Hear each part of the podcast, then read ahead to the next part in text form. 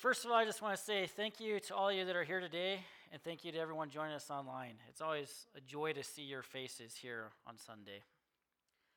So, the last couple of weeks, Charles has spoken to us about being thankful, and Brian spoke to us about being thankful for communion today. So, we're going to continue with that idea today with the sermon.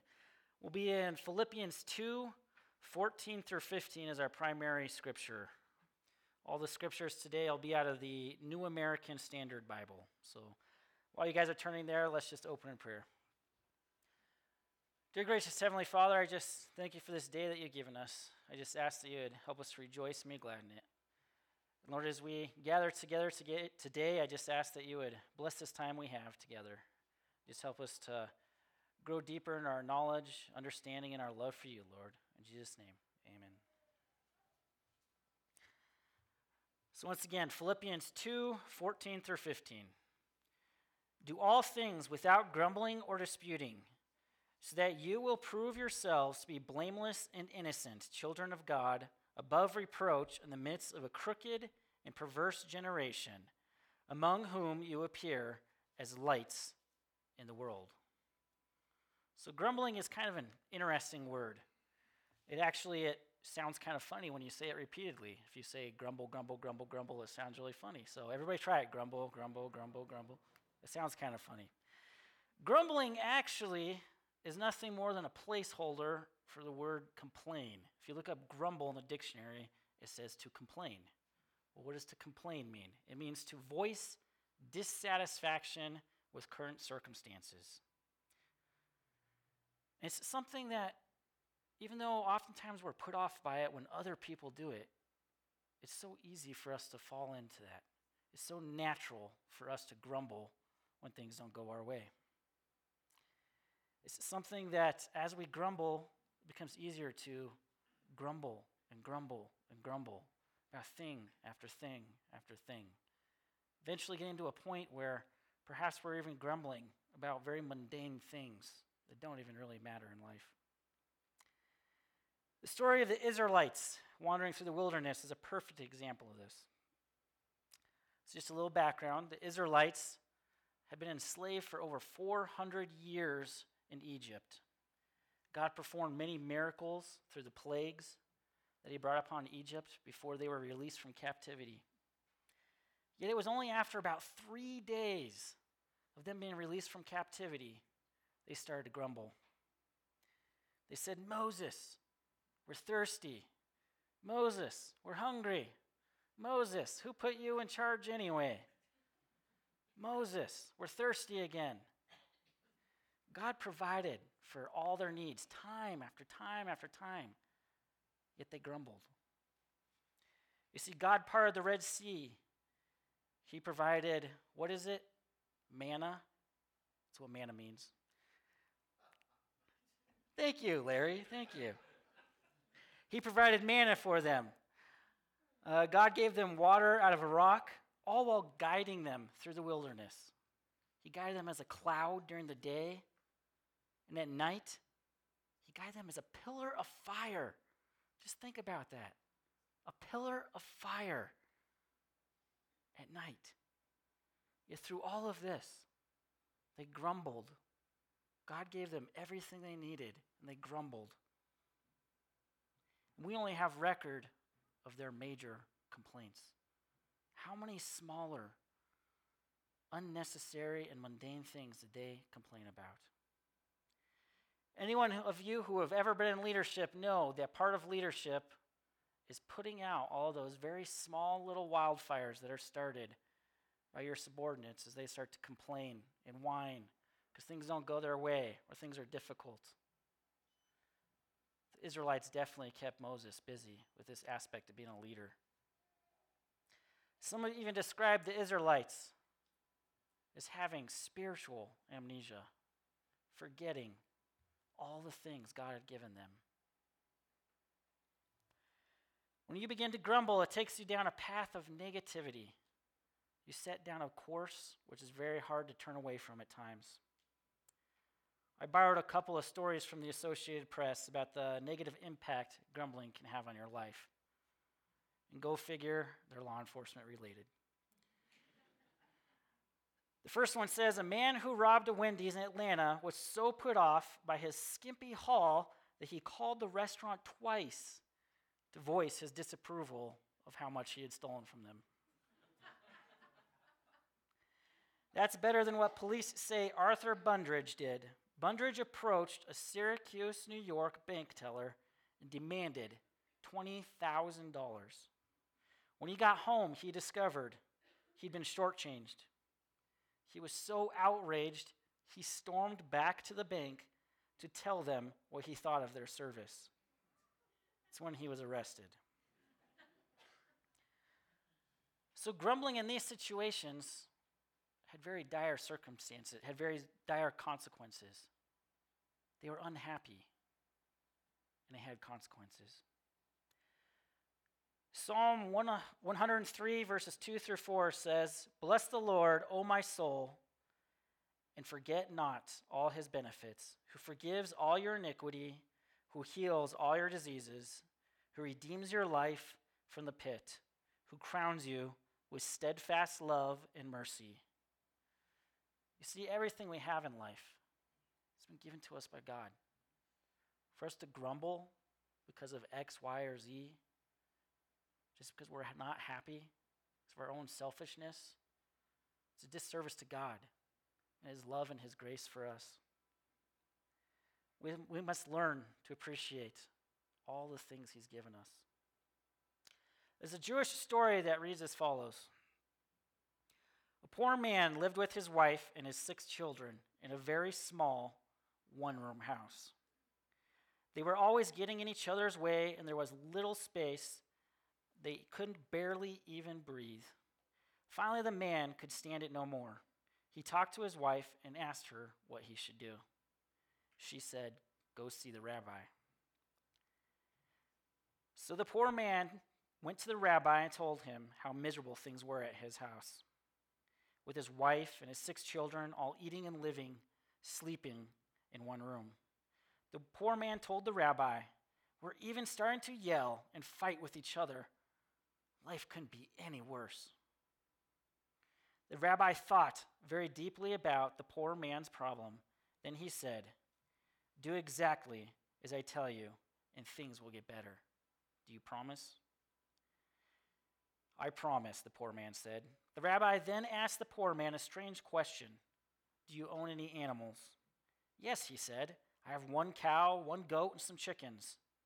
Good, the rabbi said. When you get home, take all the animals into your house to live with you. The poor man was astonished to hear this advice from the rabbi, but he had promised to do exactly what the rabbi said. So he went home, took all the farm animals into the tiny one room house. The next day, the poor man ran back to see the rabbi. He said, What have you done to me, Rabbi? It's awful. I did what you told me, and the animals are all over the house. Rabbi, please, please, help me. The rabbi listened and said calmly, Now go home, take the chickens back outside. The poor man did as the rabbi said, but hurried back again the next day. The chickens are gone, but Rabbi, the goat, the goat, he's smashing up all the furniture and eating everything in sight. The good rabbi said, Go home and remove the goat, and may God bless you. So the poor man went home, took the goat outside, but he immediately ran back again to the rabbi, crying and wailing. He said, What a nightmare you have brought to my house, Rabbi. With the cow, it's like living in a stable. Can human beings live with an animal like this? The rabbi said sweetly, My friend, you are right. May God bless you. Go home and take the cow out of your house. The poor man went quickly home and took the cow out of the house. The next day, he came running back to the rabbi again. Oh, Rabbi, he said with a big smile on his face, we have such a good life now. The animals are all out of the house. The house is so quiet. We've got room to spare. What a joy it is. You see, all it took was a change of perspective for this poor man and his family. A change of perspective for them to appreciate God's provisions for them, his blessings for them. a change of perspective for them to truly be happy. You see, they had begun the course of grumbling, they had set foot down a path which could potentially drag them deeper and deeper to put a pit of despair, full of depression and negativity. A recent study by the Stanford University describes the effects grumbling has on your brain. When one begins to complain or grumble, it actually creates a bridge between the synapses in your brain, meaning that next time you're presented with uncomfortable circumstances, it's much easier for you to complain. Complaining or grumbling also releases cortisol into your body, a hormone which is responsible for the fight or flight response. This causes elevated heart rate, elevated blood pressure. It's been known to cause diabetes and obesity, which in turn could cause heart problems. Another effect of grumbling is it causes the hippocampus within the brain to actually shrink. This is the portion of the brain responsible for critical thinking or problem solving. Meaning that next time, all you're going to do, instead of finding a solution, is grumble or complain. You see, beginning a life of grumbling goes so far as creating damage to your brain influencing not just yourself, but everyone around you. It's contagious.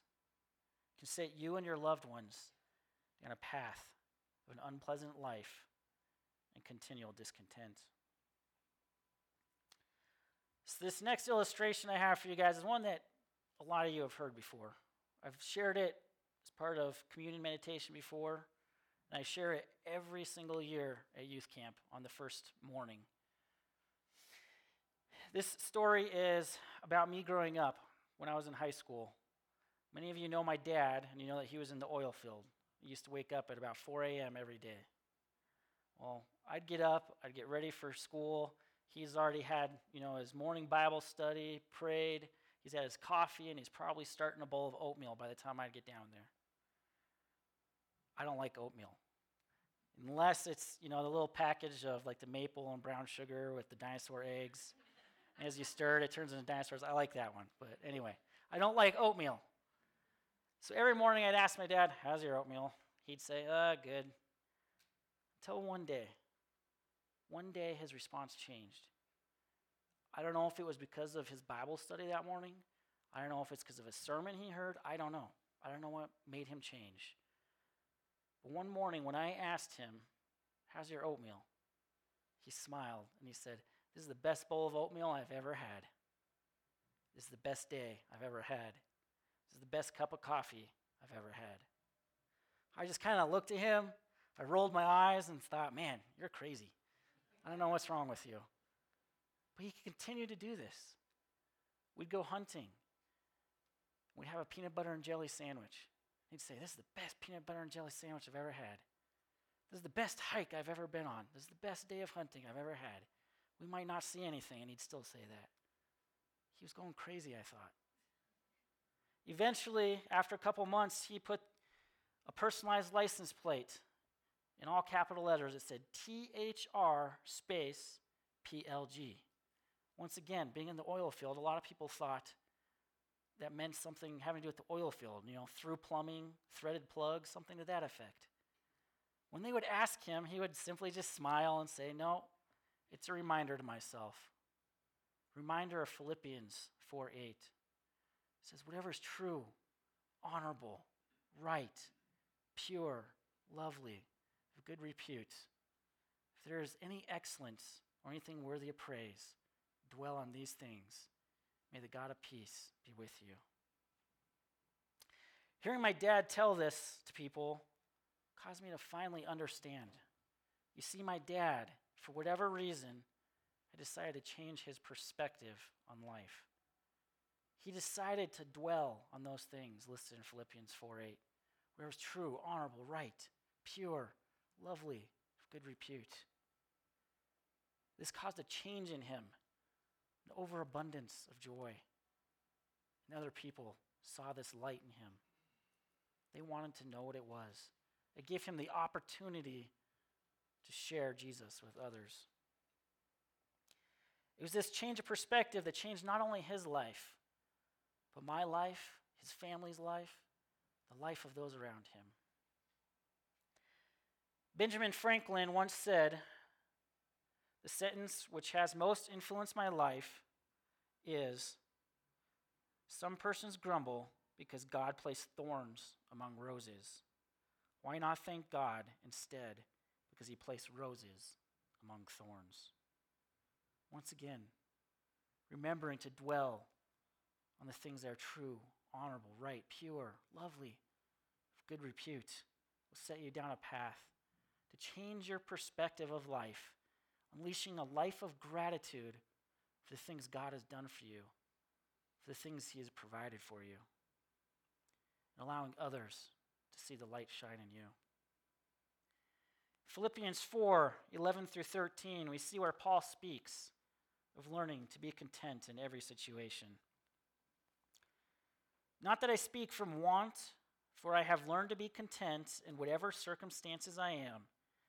I know how to get along with humble means, and I also know how to live in prosperity. In any and every circumstance, I have learned the secret of being filled and going hungry, both of having abundance and a suffering need. I can do all things through him who strengthens me.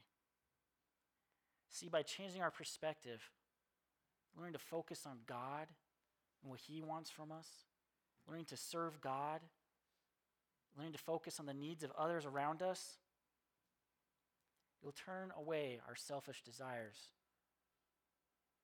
It'll help us to once again live a life of happiness. Looking back to Philippians 2 15 so that you will prove yourselves to be blameless and innocent, children of God, above reproach in the midst of a crooked and perverse generation, among whom you appear as lights in the world. When we give up our grumbling and begin to unleash a life of gratitude in everything we do, once again, this is contagious. A light begins to shine through us, shine into the darkness. And others want that. It gives us the opportunity to share Jesus with them. Daniel 6 5 says, Then these men said, We will not find any ground of accusation against this Daniel unless we find it against him with regard to the law of his God. Charles spoke a little bit last week about Daniel and how he gave thanks to God even in difficult times. Daniel lived a life that was blameless among sinful people. He was enslaved and made to serve the king he had every reason to complain and be dissatisfied.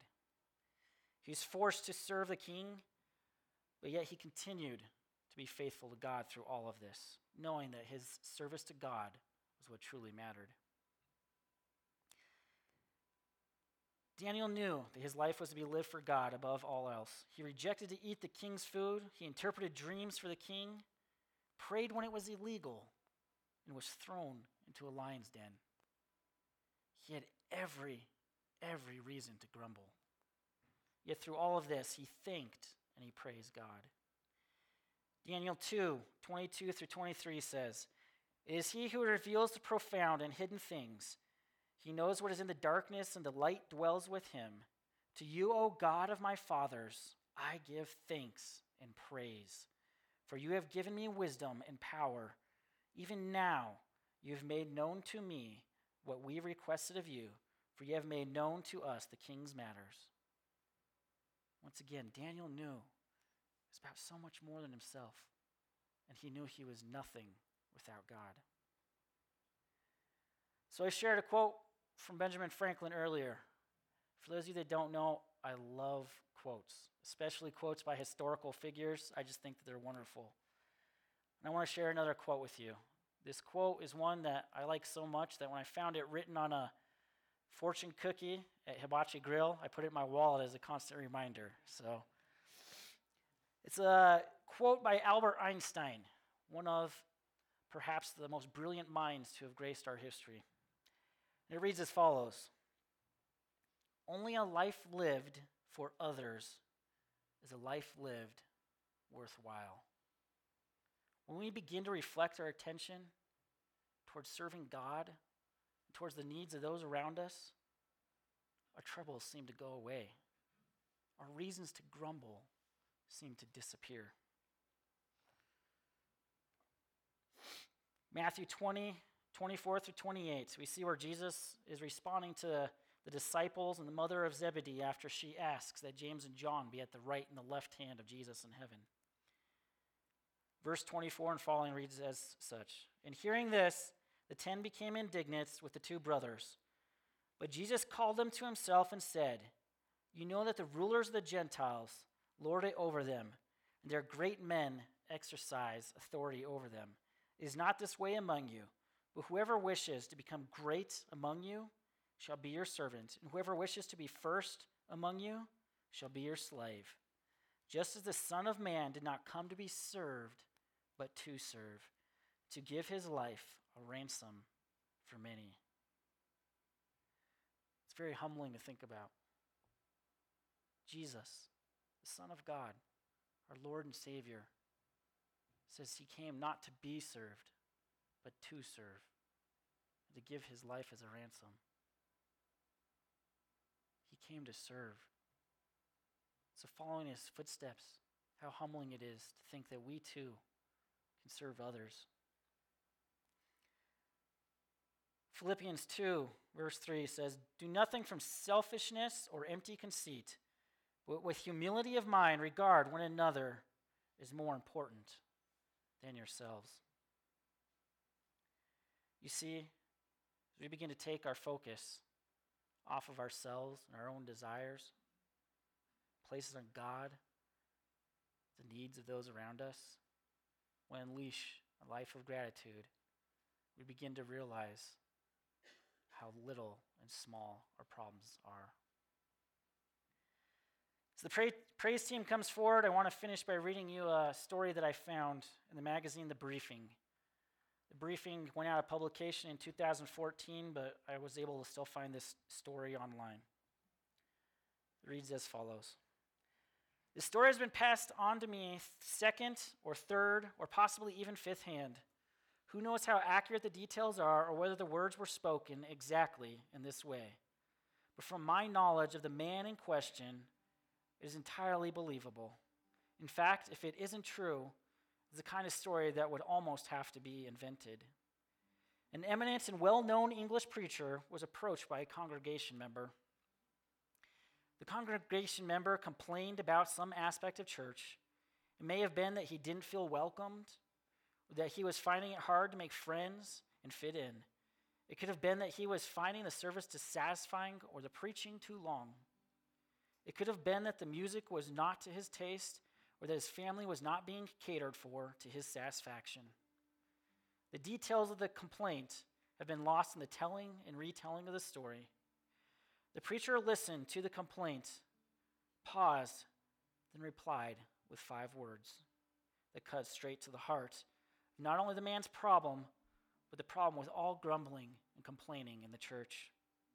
He simply said, It is not about you. Then he walked off.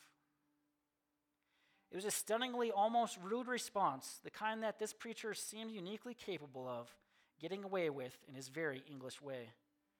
But doesn't it exactly express what is wrong with grumbling and complaining in the church? It really is the height of idiocy to think that the church is about me and my needs and my family and my satisfaction. It completely overturns the teaching of the Bible that church is about God and Christ and loving other people. In fact, if we wanted to summarize Paul's rebuke to the dysfunctional Corinthian church in 1 Corinthians, a pretty reasonable response would be it is not about you. So the next time you're feeling grumpy about church, you're complaining about this or about that aspect, it leaves you cold, just remind yourself of this five word response and answer to grumbling. And if you're really game, when someone else starts to grumble and complain, look at them, incredulous.